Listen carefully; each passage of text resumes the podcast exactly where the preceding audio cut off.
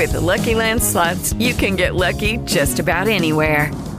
This is your captain speaking. We've got clear runway and the weather's fine, but we're just going to circle up here a while and get lucky. No, nothing like that. It's just these cash prizes add up quick. So I suggest you sit back, keep your tray table upright, and start getting lucky. Play for free at LuckyLandSlots.com. Are you feeling lucky? No purchase necessary. Void where prohibited by law. 18 plus terms and conditions apply. See website for details. Hello, it is Ryan, and we could all use an extra bright spot in our day, couldn't we? Just to make up for things like sitting in traffic, doing the dishes, counting your steps, you know, all the mundane stuff. That is why I'm such a big fan of Chumba Casino. Chumba Casino has all your favorite social casino-style games that you can play for free anytime, anywhere with daily bonuses. That should brighten your day a little. Actually, a lot. So sign up now at ChumbaCasino.com. That's ChumbaCasino.com. No purchase necessary. VGW Group. Void where prohibited by law. See terms and conditions. 18 plus.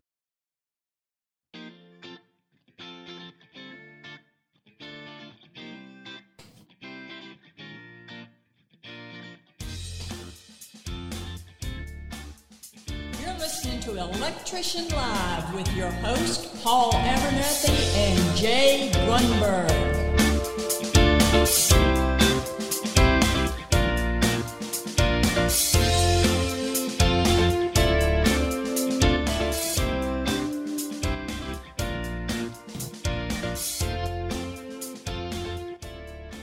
Well, hey, everybody. Welcome to another episode of Electrician Live. My name is Paul Abernethy, and with me we have...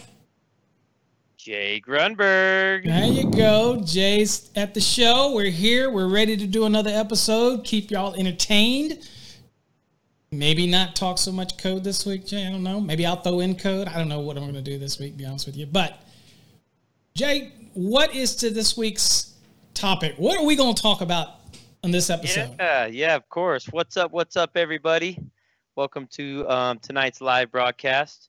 We actually have a two-part series going on for you. So tonight we'll be talking about the generators and utilities, transformers, high voltage, if you want to call it that. So tonight's going to be more designed around the utility company. And we're going to give you some cool examples and some examples that you might be able to take with you out into the field. And then part two episode, we're going to get into service upgrades in a dwelling unit. So there you go. And I don't know why he said transformer, because I ain't talking transformer tonight. Oh, we'll talk a little bit, maybe a little bit, 30,000-foot view of it.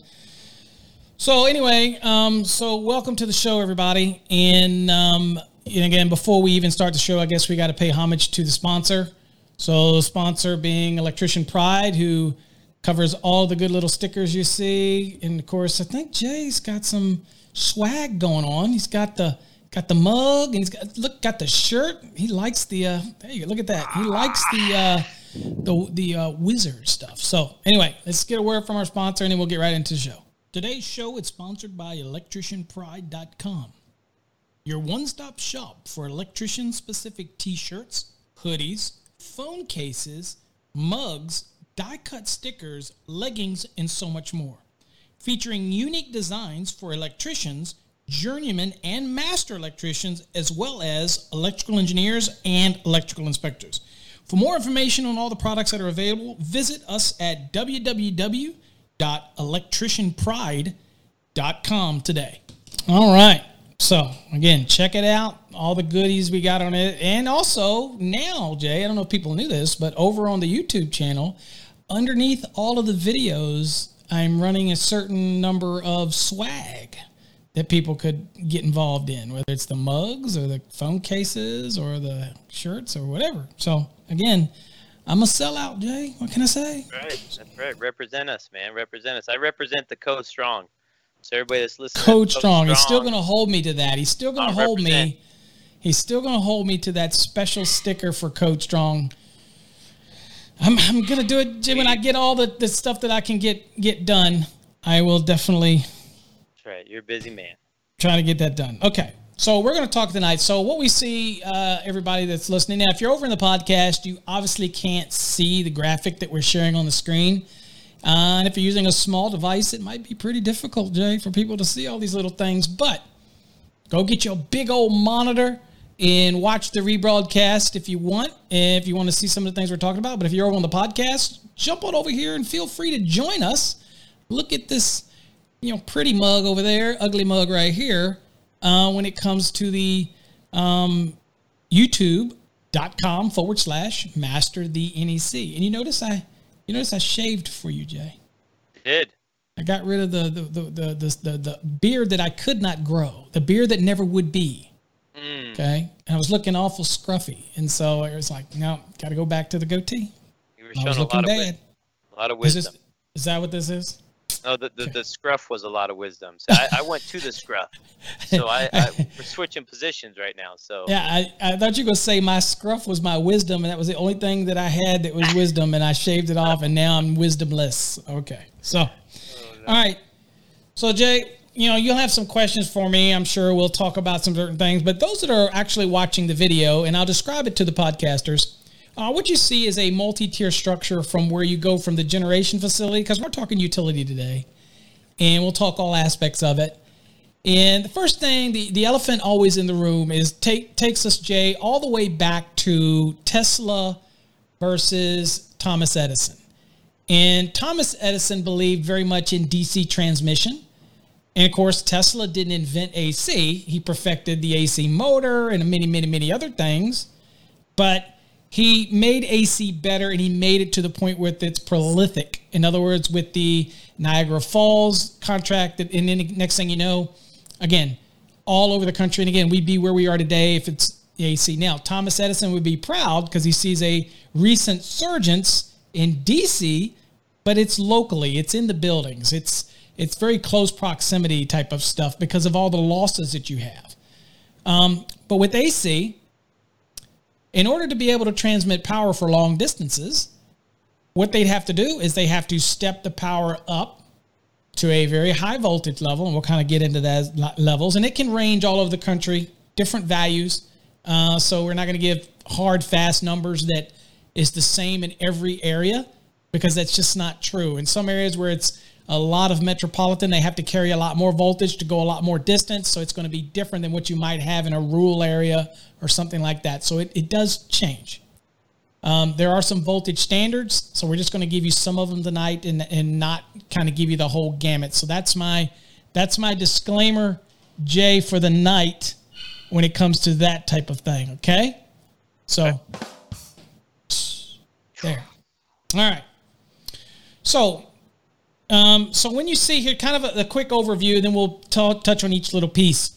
If you look at the graphic, and those that are over in the podcast, the first graphic's basically depicting some type of generating station source, whether or not it's wind generation, a wind farm, or PV, it's a solar field, or it is nuclear power, or it's coal power, or some other type of generation source that is going to generate power. It steps it up to a much higher voltage, and then it sends it out on transmission lines. For those that are watching, we'll break it down, but just kind of giving you an overview to start. Transmission lines, it then comes down into your areas, neighborhoods, or maybe not even neighborhoods, into regions. And it will break it down into a transmission substation. You've probably seen them on the side of the road. And then in some cases, it will actually break it down into distribution substations that might be in specific neighborhoods, or it might break it into a distribution substation that might be specifically for a large commercial building that needs a lot of power. And so it will take it there. And then, of course, from there, as you see in the graphic, those that are, again, watching the video, it will step it down to the distribution lines, ultimately to the final transformer at your pole, whether it's pad mount or on the pole, and then it will take it down into the customer. Okay? So that's kind of a transformer? Hmm? No, I didn't. No, I didn't. Yes, I did. Transformer down to the customer. All right. I didn't say we were going to talk transformers, but I'm not going to get into about them. You can't get into the big power without the transformer. We all love transformers out in the field. So yeah, step it up, step it down. There's a lot you have to do. And transformers make things work. And transformers, when you think about it, not to go into transformers, because I got to have a separate video and series on that. But when you think of transformers, you think of what happens between a primary and a secondary, and you have no intimate connection between the two, the primary to secondary. It's in close proximity, creating a magnetic field, transfers that power from primary to secondary based on turn ratios. And when it does that, then, you know, the number of windings primary relevant to the secondary. Sure. Then it's an amazing thing to be able to have power that can be utilized at a secondary. And it's just, again, usually a magnetic core wrapped with wire. And it just basically creates this transition from primary to secondary, right? So a 480 to 240, 2-to-1, you know, concepts. So, I mean, again, it's all turns ratios and all that. And again, for another class, but without the transformer, you would not be able to take that higher voltage and then step it down into a lower voltage, or take a lower voltage and step it up to a higher voltage. Okay, so again, homage to the transformer. Jay brought it up, so we might as well talk all transformers. But they're an amazing thing, and again, how they function, it just functions, and it's just amazing. And we're not going to talk 450, Article 450. We're not going to talk about 450.3. We're not going to talk about size and overcurrent devices tonight for the transformer. No, we're just going to talk utility. Okay. All right. So Jay, yeah. What do you think? Oh, and by the way, everybody, we have some, you know, obviously we said we're going to be very structured. Me and Jay would be moving forward. So we have notes and different things to discuss these topics so that we can make sure we bring you good information. So typically some of the voltages that we can see from this utility, if you're watching the screen, it can come from the generating plant through the transmission lines to the transmission substation. That can be as high as, 115,000 volts, 230,000 volts? Sure. Quite a bit. Yeah, and I've seen 500,000. Okay? Amazing. I've seen, you know, millions of volts transmitted from a generation station through transmission lines to substations. You know? Sure. So when you see these transmission lines that are going overhead, or the distribution lines, all the power from the utility going overhead, is that a certain utility code that the utility company looks up and goes by and studies? Because I'd imagine they would have to have some kind of book that they follow, or are they following our NEC book? No, so good question, because the NEC is going to leave off at the point where it comes down to the building and detaches to the side of the building. So that's called the point of attachment. We call that the service point, the line of demarcation. That's where the utility's responsibility ends and the electricians pick up. Now, that can be a moving line, and, of course, I'm sure we'll talk about that, you know, even more as we see some pictures of graphics that I'm going to show you in a little bit. Again, for those that are over on the podcast, I encourage you, we'll try to do our best to describe them. But there is a point where everything that's on the supply side of that service point is under the National Electrical Safety Code. Okay. So NESC, and they have their responsibilities. Of course, also when you get into some of those really, really high power lines, the utilities tend to have their own rules, and they follow their own things. I mean, this is their world. This is their, I'm sure people have seen those videos where people are actually coming in on a helicopter, and they're working on the line, and they got to go out and they got to actually make a connection to the line first so that there's no difference of potential and causes anything to get shocked. So that's a Faraday's cage where they make contact with it, and the current all just passes over their body. Okay, because there is a slight difference of potential, but really it's this, everything just kind of travels all over them, and so they don't get shocked, and it's quite amazing to see it. But they have all their own rules they have to follow. But again, most of the utility stuff that we're used to, when it comes from transmission station down to neighborhoods and all that, that's a National Electrical Safety Code. Now, they mirror the NEC pretty good. I mean, there's a lot of things that I personally think they probably just cut and paste and throw in there, but they do have their own rules that they have to follow. So definitely a good question for that. Now, so depending on how far they got to go, Jay, if I had to go 500 miles through rural area, rugged area, then I'm probably going to be running a line that would be something like 500,000 volts or even higher, so that when I get to the other end, I have less losses. That was a problem with DC. I mean, Thomas Edison, you know, a great man, but he, you know, and he had to put basically a power generation station in New York every so many blocks in order to be able to get the power needed to do what he had to do. And so, again, the ability to send AC current such distances by being able to just crank up that voltage high, and then when you get to the other end, step it back down, it's an amazing thing. We all know what a 480 240 does. So you can only imagine what happens when they're doing something as high as 500,000 volts, and now they're going to step that down to whatever they're going to work with. Amazing concept of all this stuff that I don't want any part of. I'm not a utility guy. I don't want anything to do with those voltage levels, okay? Stuff goes, you know what happens when you get near that stuff? It looks like the background on Jay's picture. You start having all this arcing take place, ionization. It's crazy. I don't want anything to do with that. I'll keep on my side. Here on our end, they call those guys linemen. Yes. They're the guys that walk up or climb up the poles, and they got the boots on. They're very insulated, have all the tools. Insulated.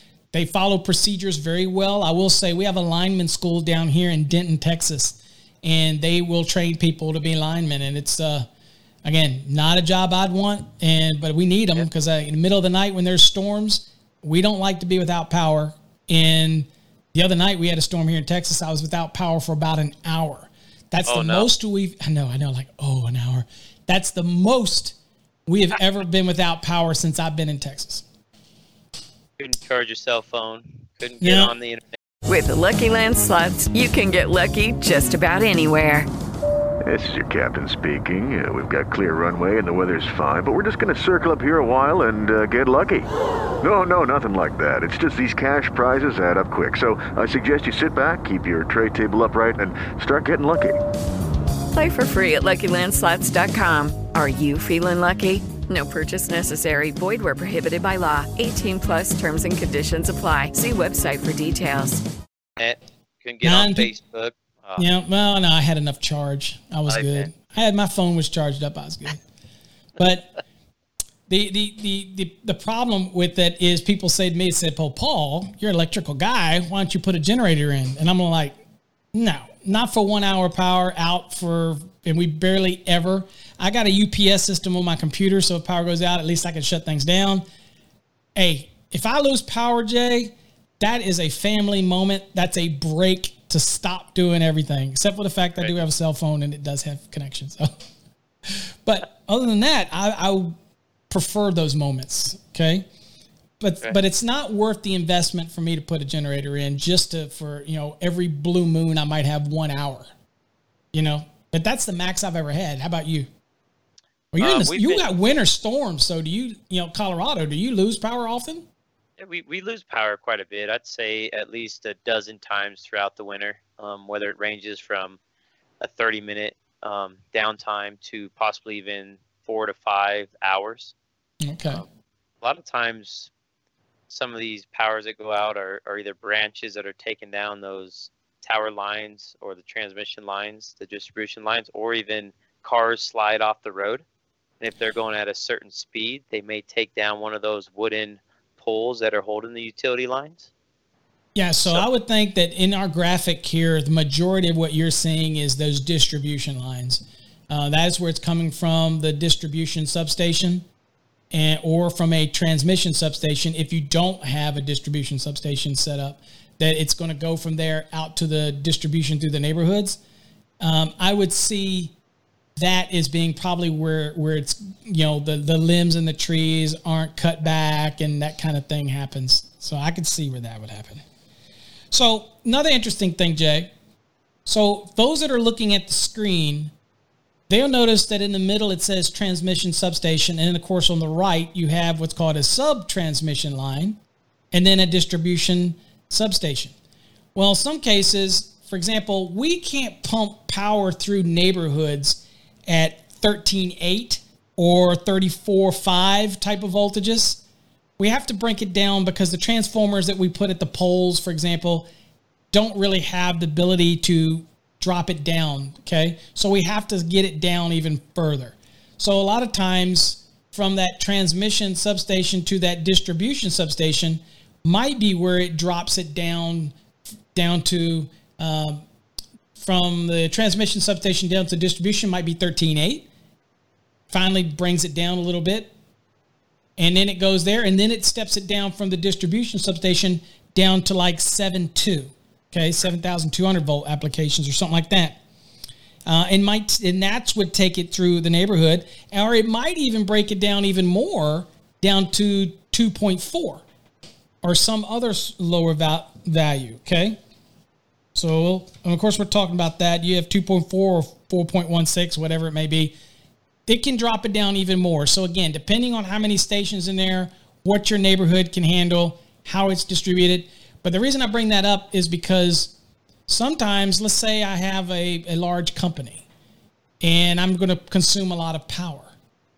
Then you will have a transmission station which will supply another transmission station that is just for the company, just for a big company, a big purchaser of power, okay? Like Encore Wire in McKinney, Texas. We have all these smelting plant, and we have all these production lines. We use a lot of power, okay? So we have our dedicated lines coming in from the power company to Encore.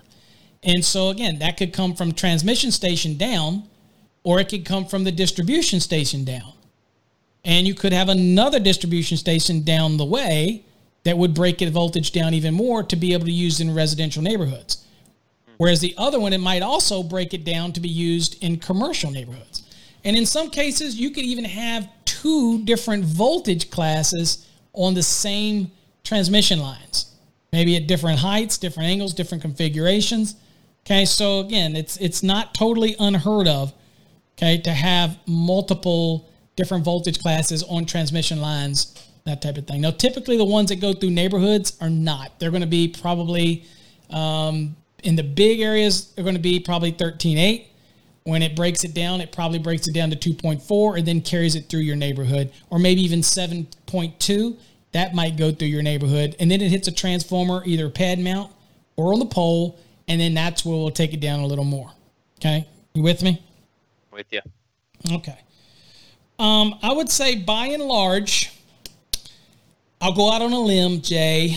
I will say, by and large, the most popular voltage grade from a transmission distribution substation out to distribution lines and around, or other stations that are smaller for local neighborhoods, I would say it's probably 13.8. Okay? I would venture to say that that's probably what you're going to see the most. That's what you commonly see here for like an Excel company. There are POCO, some people call them POCO, or power company here. They're a local company that brings the utilities in to the residential neighborhoods that we normally deal with. And I was talking to one of their linemen, and that's what they bring down is the 13.8, and then they continuously step it down until they hit the residence area. And sometimes you'll see the transformer on the pole, and it will go underground, or yes, you might see two different transformers. And we'll probably get into that out in front. Sometimes you can have a transformer out in front of your yard. Yeah, so I have one in front of my house, and that is a pad transformer. And so it can be on the pole, and that's called a riser, even though it goes from the transformer down. We call that a riser. And then, of course, you have your pad mount. And usually in a neighborhood, they'll drop a pad, and they'll service a certain number of houses from that pad. And then it goes on, and they'll have another one a certain number of houses up the way. So if you ride around the neighborhood, you see the pads. Okay, and you'll see that they'll service multiple homes from those pads. And they might have as much, again, 13.8 running in the ground up into these transformers, or they might have stepped it down at the subdivision, and they might drop it down to 7.2. It depends on that jurisdiction and how they want to do it and what their transformers can do and what they have available. Okay, so next one I want to look at, Jay, is... So let's look at the picture here, people that are watching on the screen. This is, we talked about getting it here. We're taking it through the, it could be underground. I guess we didn't say that, Jay. It could be underground or overhead. Which costs more? The overhead costs more to maintain. You got to cut the lines. It's subject to environmental conditions, ice. So everything that I'm in Texas, most of the stuff around me is underground. And it is the upfront cost is a little more. But once it's in the ground, it's in the ground. You were saying to me, we were talking, that most of your stuff is overhead. And I would imagine with the snow and ice and everything that it can, you know, it costs them quite a bit to maintain that in your area. Yeah, we have quite a bit of overhead lines. There's some of the newer developments that will go underground. You'll see a lot of the residential panels being underground fed. But when you, especially downtown Denver, older buildings and stuff, everything is overhead. Everything's overhead. Everything's overhead. And it's amazing because there's some of these areas where you're driving your car down the interstate and you turn off an exit and you're following a big semi truck. And you look up and you see these power lines. And you're thinking it's going to hit it. Oh, my goodness. And there's times where there's only maybe a foot or two from these lines. You're just like, oh, man, if that did hit it. I've watched YouTube videos of semi-trucks hitting power lines. And you don't. If that happens and you witness it, don't go running to them. Go, hey, I got this. I'm an electrician. Oh. Don't do that. Just stay away from it. Call the power company and just stay away. You know, different crazy type of electrician, you know. It's crazy seeing that stuff, though, and how these lines are so low in certain areas. So the older stuff is mostly overhead. The newer stuff, like you were mentioning, is usually underground. And actually we were doing a project in Longmont, which is north of where I stay in Centennial. And we were doing a big 93 unit development project for a company who does track homes. And what was happening was they would subcontract their utilities out, and they would actually, this subcontractor, Longmont Power, would do all the conduit. They would run the PVC from the transformer to each of our panels. Okay. They would run it underground. We wouldn't even touch it. We would do a I know we're not getting into that. Maybe that's a story for another day, but it's just crazy how some utility companies will do all the underground up to your main service. Yeah. So majority of the time, we'll kind of talk about that. I'll kind of touch on that here probably in a minute, the different things to be aware of so that the viewers can be aware of that as well as the listeners. But what we've got on the screen, and Jay, you have it as well, this is called a small building layout. So we're going to assume in this case we're not talking residential because we know that part two of this, we're going to get deep into residential. So we're talking small buildings, and this is an example where you would have, say it's a small commercial building, and it's 13.8 that's being supplied. And here you'll have a utility transformer. So this is a utility-owned transformer. It means the utility is the one that places it. You're buying the power. They own the meter. The difference is big companies can own their own meter, and they call tenant-owned meters or tenant-owned transformers. Okay, they own everything. In this case, everything is utility-owned transformer, utility-owned meters. Okay, so they come in with the 13.8, come into the transformer primary, and it comes out from the secondary, either 122.40 or 122.08 volts, whatever's being utilized by that building in that design. And that's what's going to come in, and it's going to hit your panel. And then, of course, you're going to, from that meter in, or actually, interesting enough, the utility is responsible for that utility 13.8 that you people see on the screen. If you're over on the podcast, we've got a depiction of a transformer being fed by 13,800 volts. That's utilities. It comes up into their transformer. That's a sealed transformer. That's theirs. It changes over to secondary, steps it down, comes out, over to the meter. That is still all under the guidance of utility.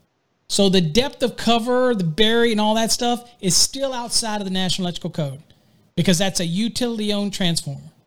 Okay? People say, well, how deep does it have to be? I don't know. It's not in the National Electrical Code. It's not 300.5 that governs this because this is utility owned. Now, once it hits that meter, now, the point that it hits that meter, that is the line of demarcation. That is your service point. From the load side of that meter is now service entrance conductors. Now, it could be either service entrance conductors underground, or it could just be underground service entrance, okay? In this case, the way the picture is drawn, the meter looks like it's just floating out in the middle of the air, but typically it would be on the side of the building, okay? So once it hit that meter, then it would come out and it's going to hit the service disconnection means, okay? In this case, I said I wouldn't get cozy tonight, Jay, but 230.70A1, outside or nearest point of entry, you know I can't help it. And it's hitting that service disconnect, okay? Now, that on the load side of that meter, that is the responsibility of the electrician. Sure. Okay. And in this case, if it happens to be like it's shown, it comes out of the meter, goes down underground and into it, then those are called service entrance conductors underground. And they're going into the meter. And again, all that's the responsibility of the electrician at that point from that meter in. Okay. And of course, the National Electrical Code, for those that have it handy. Jay, you got yours handy? I got it. Those make sure all of our students out there know we have it. He's got the 2020. I got the 2017. I got the 2022. But interesting thing is, Jay, if I tell people, I'm not going to bring it up on the screen because I don't want to take people away from it. What I find is interesting is if you go look in the code, one of the areas that I tell people that they need to get familiar with is conductors and what they're called. So, example, if you go to service conductors, and it can, if you're in your code book in the 2017, it's on page 41. It might be somewhere around there in the 2020 code, Jay. But what you're looking is where it starts, it'll say service conductors. Then you'll see service conductors overhead, service conductors underground. You'll see service drop. You'll see service entrance conductors overhead systems. You'll see service entrance conductors underground systems. You'll see service lateral, service point. You'll see all of that information that is so important because you need to know who's responsible for what, right? Yep. So in this picture that we've got right here, if you look at the one, and again, those that didn't plan on getting their code books, I'm just going to read it to you, and I'm not going to cut away to it. If it was service entrance conductors underground, it says the service conductors between the terminals of the service equipment and the point of connection to the service lateral or underground service conductors. So here it comes out of the building straight up into the meter. Everything that ran to that meter was considered service laterals. So those were conductors would be service conductor underground system. Okay. Now in this picture, for those that are looking at the picture, that utility coming in 13.8, that would not be called a service lateral. We only start calling it service lateral from the secondary side of that utility transformer and what runs up to our meter. That's underground. That's done by the utility. Yes, it's in the code, but that is under the scope of the utility. Okay? So that is their responsibility. Now. Hello, it is Ryan, and I was on a flight the other day playing one of my favorite social spin slot games on ChumbaCasino.com. I looked over at the person sitting next to me, and you know what they were doing? They were also playing Chumba Casino. Coincidence? I think not. Everybody's loving having fun with it. Chumba Casino is home to hundreds of casino-style games that you can play for free anytime, anywhere, even at 30,000 feet. So sign up now at ChumbaCasino.com to claim your free welcome bonus. That's ChumbaCasino.com and live the Chumba life. No purchase necessary. VGW. Void where prohibited by law. See terms and conditions. 18+. One other one to look at. And let's see if I... There isn't a... Okay, so notice up above, for those that are following along, hopefully you get your code books. Again, you didn't plan on code tonight, Jay. I told you couldn't get away from me. Yeah. Service conductors underground. What's the difference between service conductors, service entrance conductor underground system versus service conductors underground? It says the underground conductors between the service point and the first point of connection to the service entrance conductors in a terminal box, meter, or other enclosure inside or outside of the building wall. Okay? So the differences is let's say, Jay, that meter was outside and it went underneath the building and then popped up into the middle of the building. Okay? If that's the case there, then it could be either service conductors underground, or it could be service entrance conductors underground system. And the installer, whoever's dealing with it, has to figure out which it is. Now, the biggest difference is this. If that transformer was tenant-owned, mm-hmm. Okay, and it comes off of the loads, the secondary side of that transformer, and it's tenant-owned, then the National Electrical Code is going to govern it, okay? That's the key point there. That's going to be underground service conductors, okay? They're going to come out. Why? Because the service point is where? It's at the transformer. Utility left when they fed it to the transformer, and the secondary side is our responsibility. Okay? Now, if it goes to that meter, which is now our responsibility, then from that meter into the panel, that is where it would be service entrance conductors underground, because the whole system was an underground system. So again, that's a little bit more detail than I want to get into tonight, but just know that service laterals are outside of our scope, but service conductors underground or service conductors overhead, whether it's from a pole mounted or whatnot, all are governed by the NEC. It just depends on whether or not it's a tenant-owned transformer or a utility-owned transformer. Okay? We've actually done a lot of work, or I've done a lot of work with tenant-owned transformers for the utility. So we were doing a high school, I believe. It was a high school, and they had a transformer from the utility, and they set the transformer, I don't know, maybe 10 feet away from the building. And then we brought the underground conductors into the main service inside the building, and that was all for us, the electricians, to do. Mm-hmm. And we actually hooked up the secondary side of that transformer. And it was crazy because there's a huge debate of who was going to buy that concrete pad that the transformer sits on. Who's going to pay for that? There was a huge debate with a company that I was working for, CVK Electric out of Colorado Springs at the time. And so we ended up paying for it. We set it. What's cool about that, though, Paul, is that we get out there and we have a ditch witch or a backhoe, and we're digging a mini-axe. And as electricians, we've obviously had the site. We've called 811 dig to make sure we know where all the power lines are, or gas lines, power lines underground, any of that stuff that we could hit. But when we get that clear run, it's funny seeing electricians out there on a mini-X digging down, 2 feet. So again, as an electrician, for you apprentices out there, commercial, when you're in the commercial side, you're not only installing electrical work, but you're using heavy duty equipment too. I'm kind of getting off topic, but I've used forklifts, I've used mini axes. Hey, I spent the last 10 minutes off topic, so go ahead. So this was the cool stuff. And in the residential, I don't really see it as much, but when I was doing commercial, I did a lot of big heavy equipment operating. Not huge, but enough to get the job done. So, all right. So just for clarity, before we move on to the next example, folks, this transformer is utility owned. Yes. That means that their service point is right here. So that means that these conductors are still considered a service lateral. Once it hits this meter, Jay can't see me moving the mouse, but once you hit this meter, everything on this side of it, that would be service entrance conductors. Okay. Now, change this scenario. Again, make this tenant transformer, then this right here is considered service conductors underground until it gets to the meter.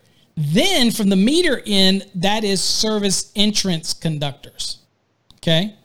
So again, it really depends on where that line of demarcation is and where it changes over that service point to determine what definition you're going to use.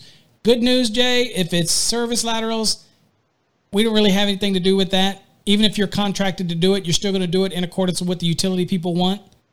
Sure. But if that is a tenant-owned transformer, the inspector is going to want to see the depth of cover. He's going to see the ribbon in there. If it's service conductors, 12 inches above the ribbon, he wants to see everything. Okay. So it's a big difference on knowing whether or not it's utility or tenant. So kind of wanted to make sure I covered, because that's actually kind of an important thing. So I just want to make sure we know what conductors are what. All right. So in this case, go ahead. That's a huge thing for the electrical contractor to know too. Yeah. Because if you didn't put that in your bid, you could be losing out on thousands and thousands of dollars of material and labor and equipment that you're buying. So you could really, your profit could be cut in half just by that little bit of a mistake of not reading that plans or sending that RFI off to the engineer or architect. So like I said, in this drawing, if I was looking at this as an actual drawing, my responsibility is really from the meter into the panel. That's right. And that's going to be service entrance conductors. If I own this transformer, then these are going to be service conductors underground. They're going to hit a meter, and then it's going to be service entrance conductors. I am responsible for all these, okay? And they all have to pass the requirements for the National Electrical Code.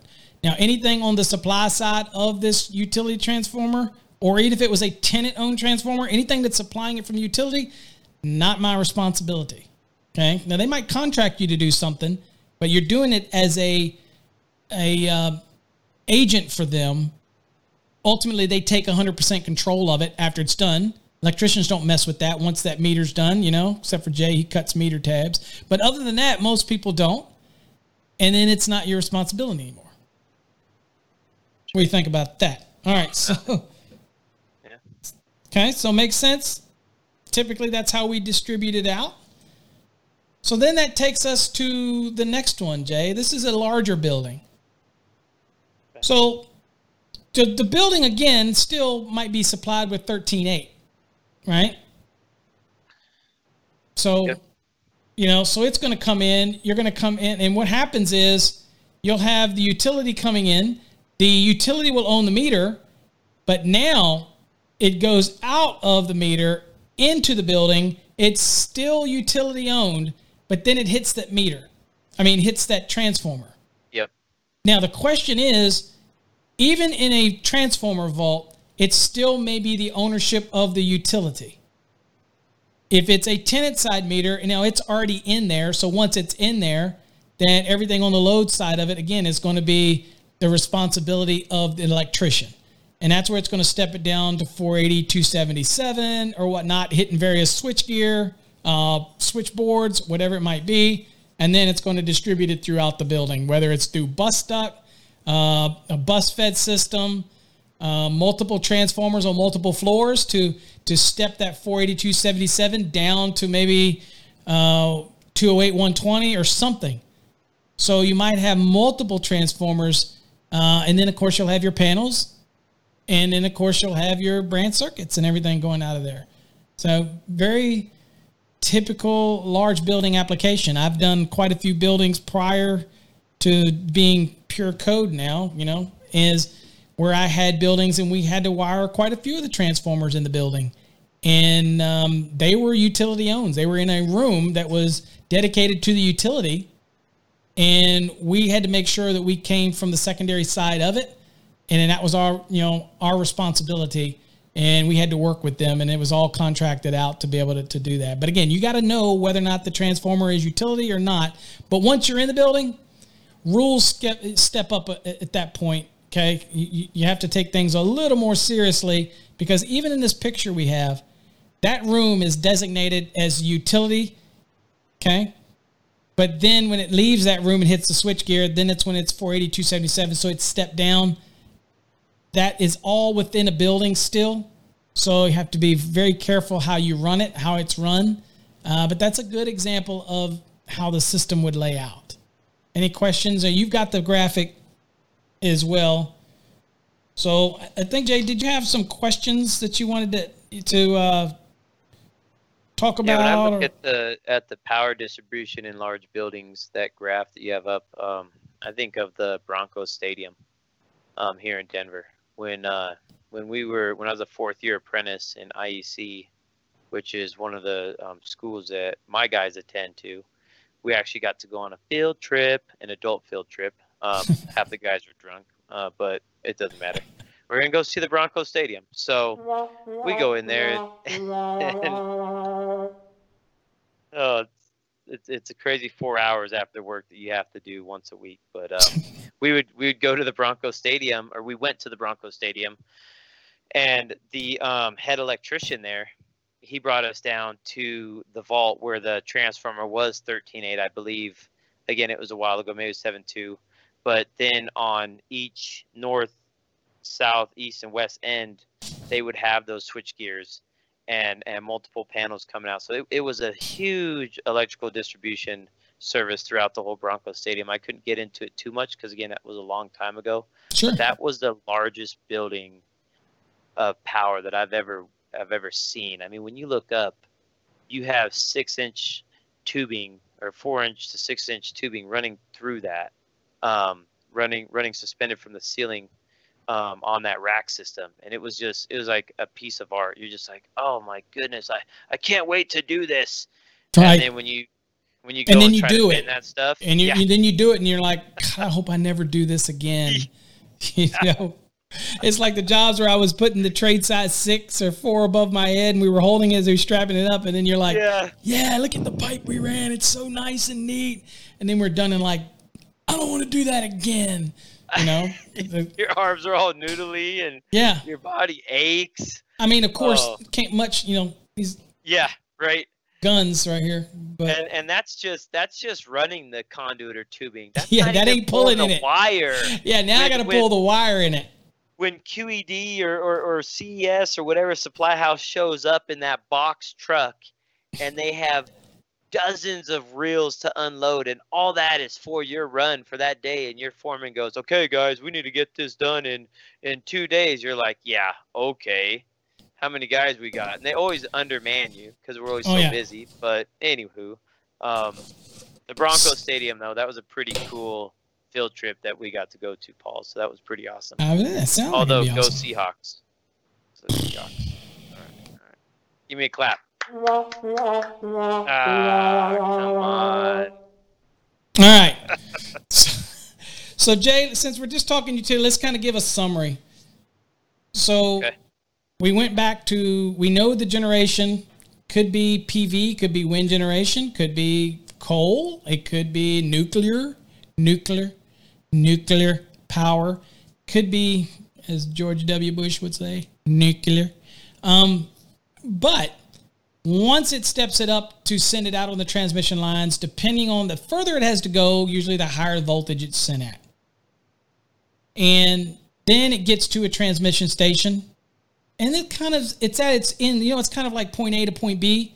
It's up. It's just like kind of one of those things at a carnival, you know, where you get on that little basket and you ride up and, you know, Bush Gardens or whatever, and you ride it and then it comes back down. That's what this is. It's power going up, running through the power lines, coming back down, and goes to a transmission station. Transmission station's going to step it down and send it out to a distribution station. Now, transmission substations could send it out to private distribution stations for large businesses, or they could send it out distribution stations for local disbursement throughout the different near neighborhoods, subdivisions. And then you'll have the distribution substation steps that voltage down by 13.8, and it sends it out to the distribution lines all through the neighborhood to the customers, right? That doesn't mean that they might not step it down one more time down to like a 7.2 for certain locations. It's fine because, again, we're just trying to get down to 122.40 or 122.08, right? In most cases, or 482.77. So it might not be necessary, depending on the proximity, to have to send the voltage so high from a distribution substation.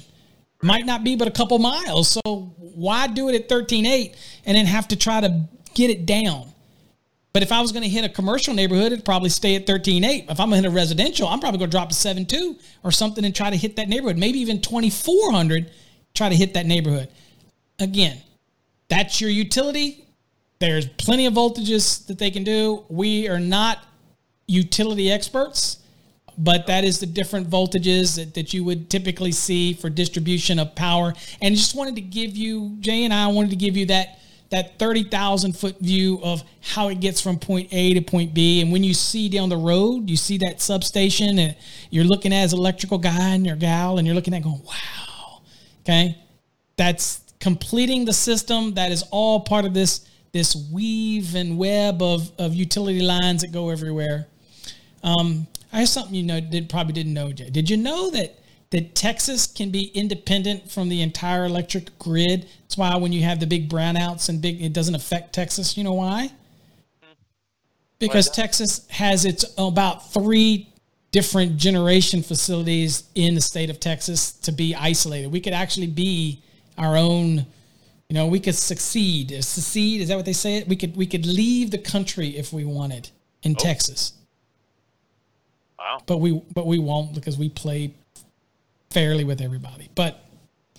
And we'll even sell you our power too, because we do that too. But anyway, hopefully that. Jay, anything? You got any other questions before we?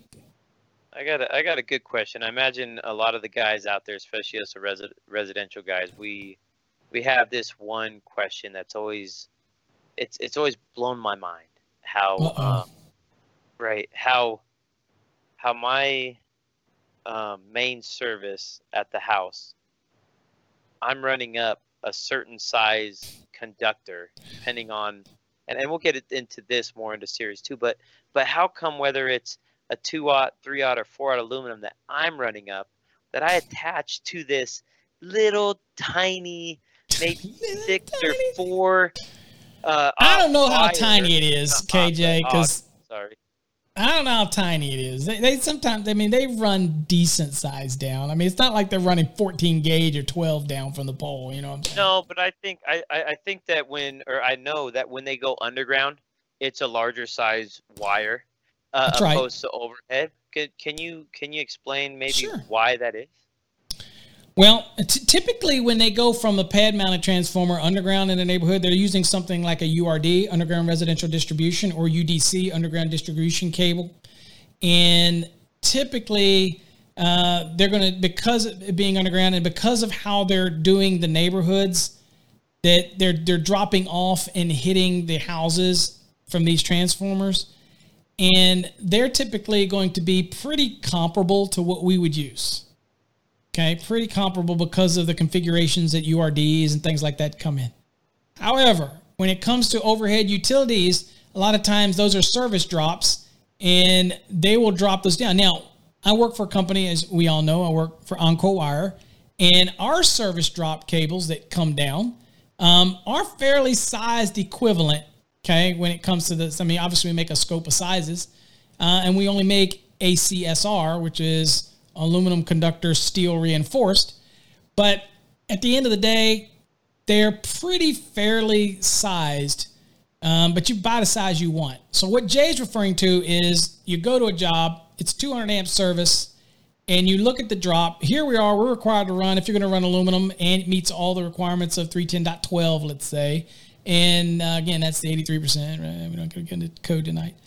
If we meet all that, or we're doing it, we run, let's say, 4-aught, and it's good for 180 amps. But again, it doesn't correspond to a breaker, so it can be for 200 as long as the load doesn't exceed 180. Or we use 310.12, which used to be 310.15b7, which says if you don't exceed 400 amps and it's over 100 amps and you meet all the conditions, then we can size it based on, it doesn't have to be larger than 83%, but it has to be at least 83% of the rating of the service or feeder. Okay, so assuming we size all that, and Jay runs this 4-aught aluminum up there to the weatherhead, and some old Yahoo from the utility drops him something that looks like it's probably a 6 gauge. Yeah. And he's like, wait a minute. Aluminum.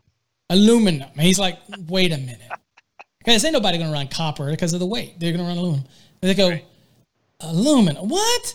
And the reason is for the utility, one, historical data, okay, if they know what the load pulls on a dwelling, that, or what it typically pulls on a dwelling or whatever, then they'll size for that. Or the fact of the matter is they're taking advantage, or they think they're taking advantage of something that would be free air, and so they're getting a free air. And remember, their values are different in the National Electrical Safety Code than it would be in ours. But if they're truly running it and they own the drop, because our point of attachment's at the side of the building, so They are responsible for that drop. They can run, one, whatever they want, and two, it's, be honest with you, it's outside of the building. So if it did burn up, it just acts like one big fuse, and there's no harm, no foul. But they are banking on the fact that it is in the air and it has air gets to it, and it's not in a raceway, not enclosed in annular space, that they can get actually more ampacity out of the value. Now, I will argue that plexed, twisted service drop conductors that come down aren't necessarily meeting all the requirements of the new definition that we have in 2020 code of what's called free air. So whether or not they could apply free air values. But again, they're actually outside of the scope of the National Electrical Code. Okay, look under Article 90, you'll see they are outside of it.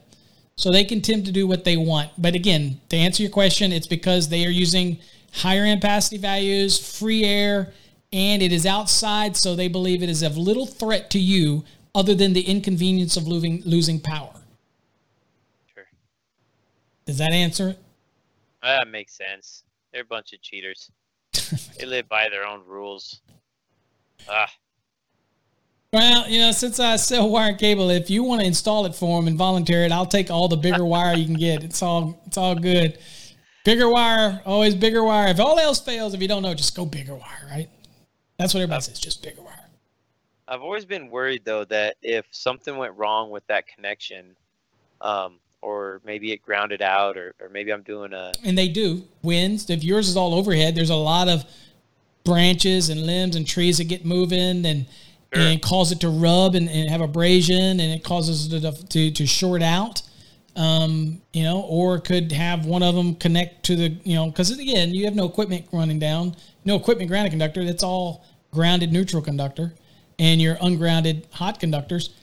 So you can have face-to-face fault. You can have, you know, all those things can take place. And what happens is it takes out your system. But it's an inconvenience. It would have to take quite a bit, though, to take out that. What do they call those bucket transformers up top on the oil field? On the oil field transformers.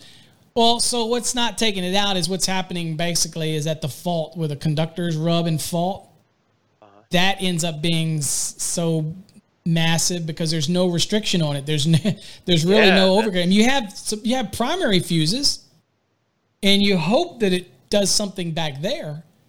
But not always the case, and it ends up burning out the wires. But again, it's outside of the scope of the NEC, and it's on the utility side. We can't say a whole bunch about it. I do have people in the code that say my service drop conductors are too low and all that kind of stuff. And what you have to say to them is, I understand that the National Electrical Code has height requirements. However, when it comes to a service drop, that is outside of the scope of the NEC. All you can do is call up the utility and say, I think that is too low. They may or may not do anything about it. Inspectors want to call that out all the time. If that is under the scope of the utility, you can make something about it, but you can't do anything about it. Now, that brings us to what, remember we said service conductors overhead? That is different. So if I have a pole on a property, and let's say it's a rural property, and my house is a good 500 yards inside of on my property. And they bring it over to the pole, and the utility company says, I ain't going no further. That's it. I ain't giving you nothing else. Well, guess what? It stops at that pole. That becomes the point of attachment. Everything on the load side, from there to that house, 500 yards away or whatever, becomes the electrician's responsibility. Okay, and that becomes service conductors overhead.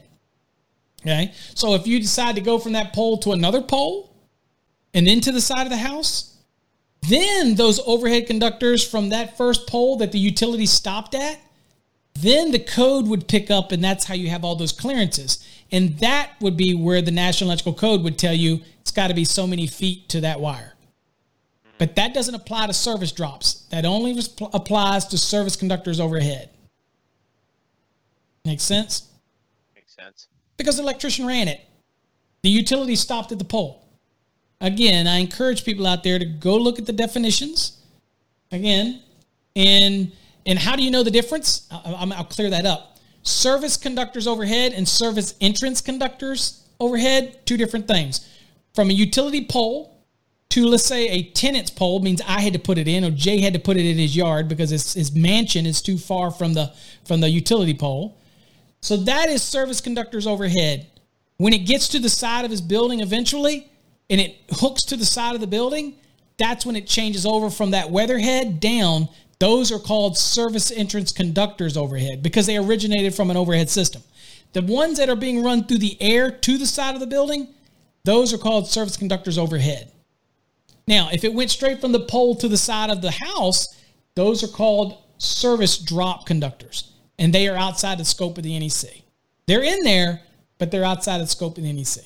So again, it really makes a difference where that pole is and whether or not the utility is supplying the house or the utility is stopping at the pole and saying, Jay, you're going to have to pay somebody. And that happens a lot in rural countries, okay, out in the country somewhere.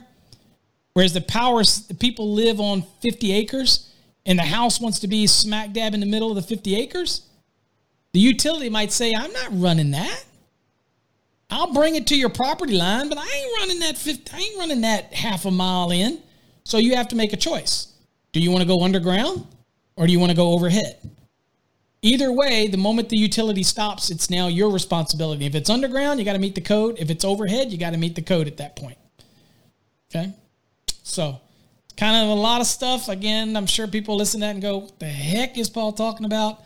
All you got to do is go read the definitions and see. It tells you where the line of demarcation for each leave off. And if I had a thought so, I would have had some graphics for that, but I didn't.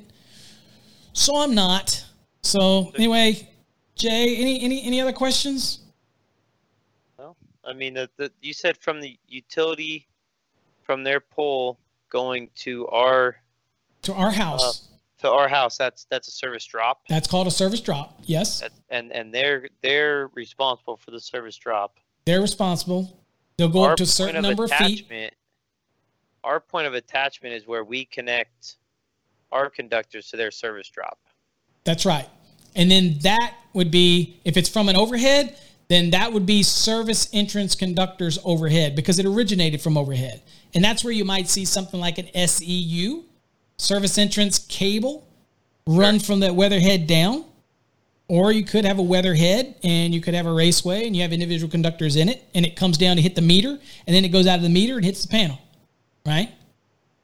So if we can't control their service drop and their height of their service drop, we can control the height of our point of attachment. So that is required that we do have to have to the service, the drip loops that you have to make in order to keep the water not feeding into the end of the weatherhead.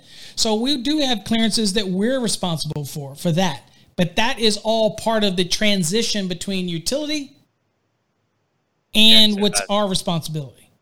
That's right. That might be in the next episode. Yeah, we probably will talk about that in the next episode, a little bit about all those requirements for residential. And once we get now that we're at the building, we'll probably talk about the various options that you can get that power from the weatherhead down into the building. So I think we've probably beat this one to death. So, again, Jay, any closing remarks you want to say bye to everybody? Yep. Code strong, guys. Have a good week. Rewatch this video a couple times. Get familiar with what we went over. Have a good conversation with your utility guys. Learn their lingo. And if Jay said anything wrong, it's his fault. And if I said anything you disagree with, it's his fault. But if you do need clarity on all of the difference between service conductors overhead, whatever, check the code out, but email me. Feel free to email me at info@masterthenec.com. I'm more than happy to do it. Or, you know what, which you can also do, Jay, you know what they can do? They can wait for the rebroadcast of this and actually in the comments area of the video can ask a question. Drop your comments, drop your concerns, drop scenarios that you guys may have had, things that you guys have seen, or maybe stuff that's coming up. We'd love to communicate with you guys through there, too, as well. Yeah. So we look forward to those comments. And subscribe, too. Yes. If you haven't already, bring your friends along, man. We're giving you guys some really good live, raw comment and scenarios and good information that you're not going to get probably from anywhere else. So yeah, don't hoarder it. Share it. Yeah, that's right. And even though we did a 30,000-foot view of utility, because we are not utility guys, I think you get an understanding of how it makes it from point A to point B, and that's really what we wanted to do with this episode. So for Jay, I'm Paul. We'll see you next week. Take care. God bless.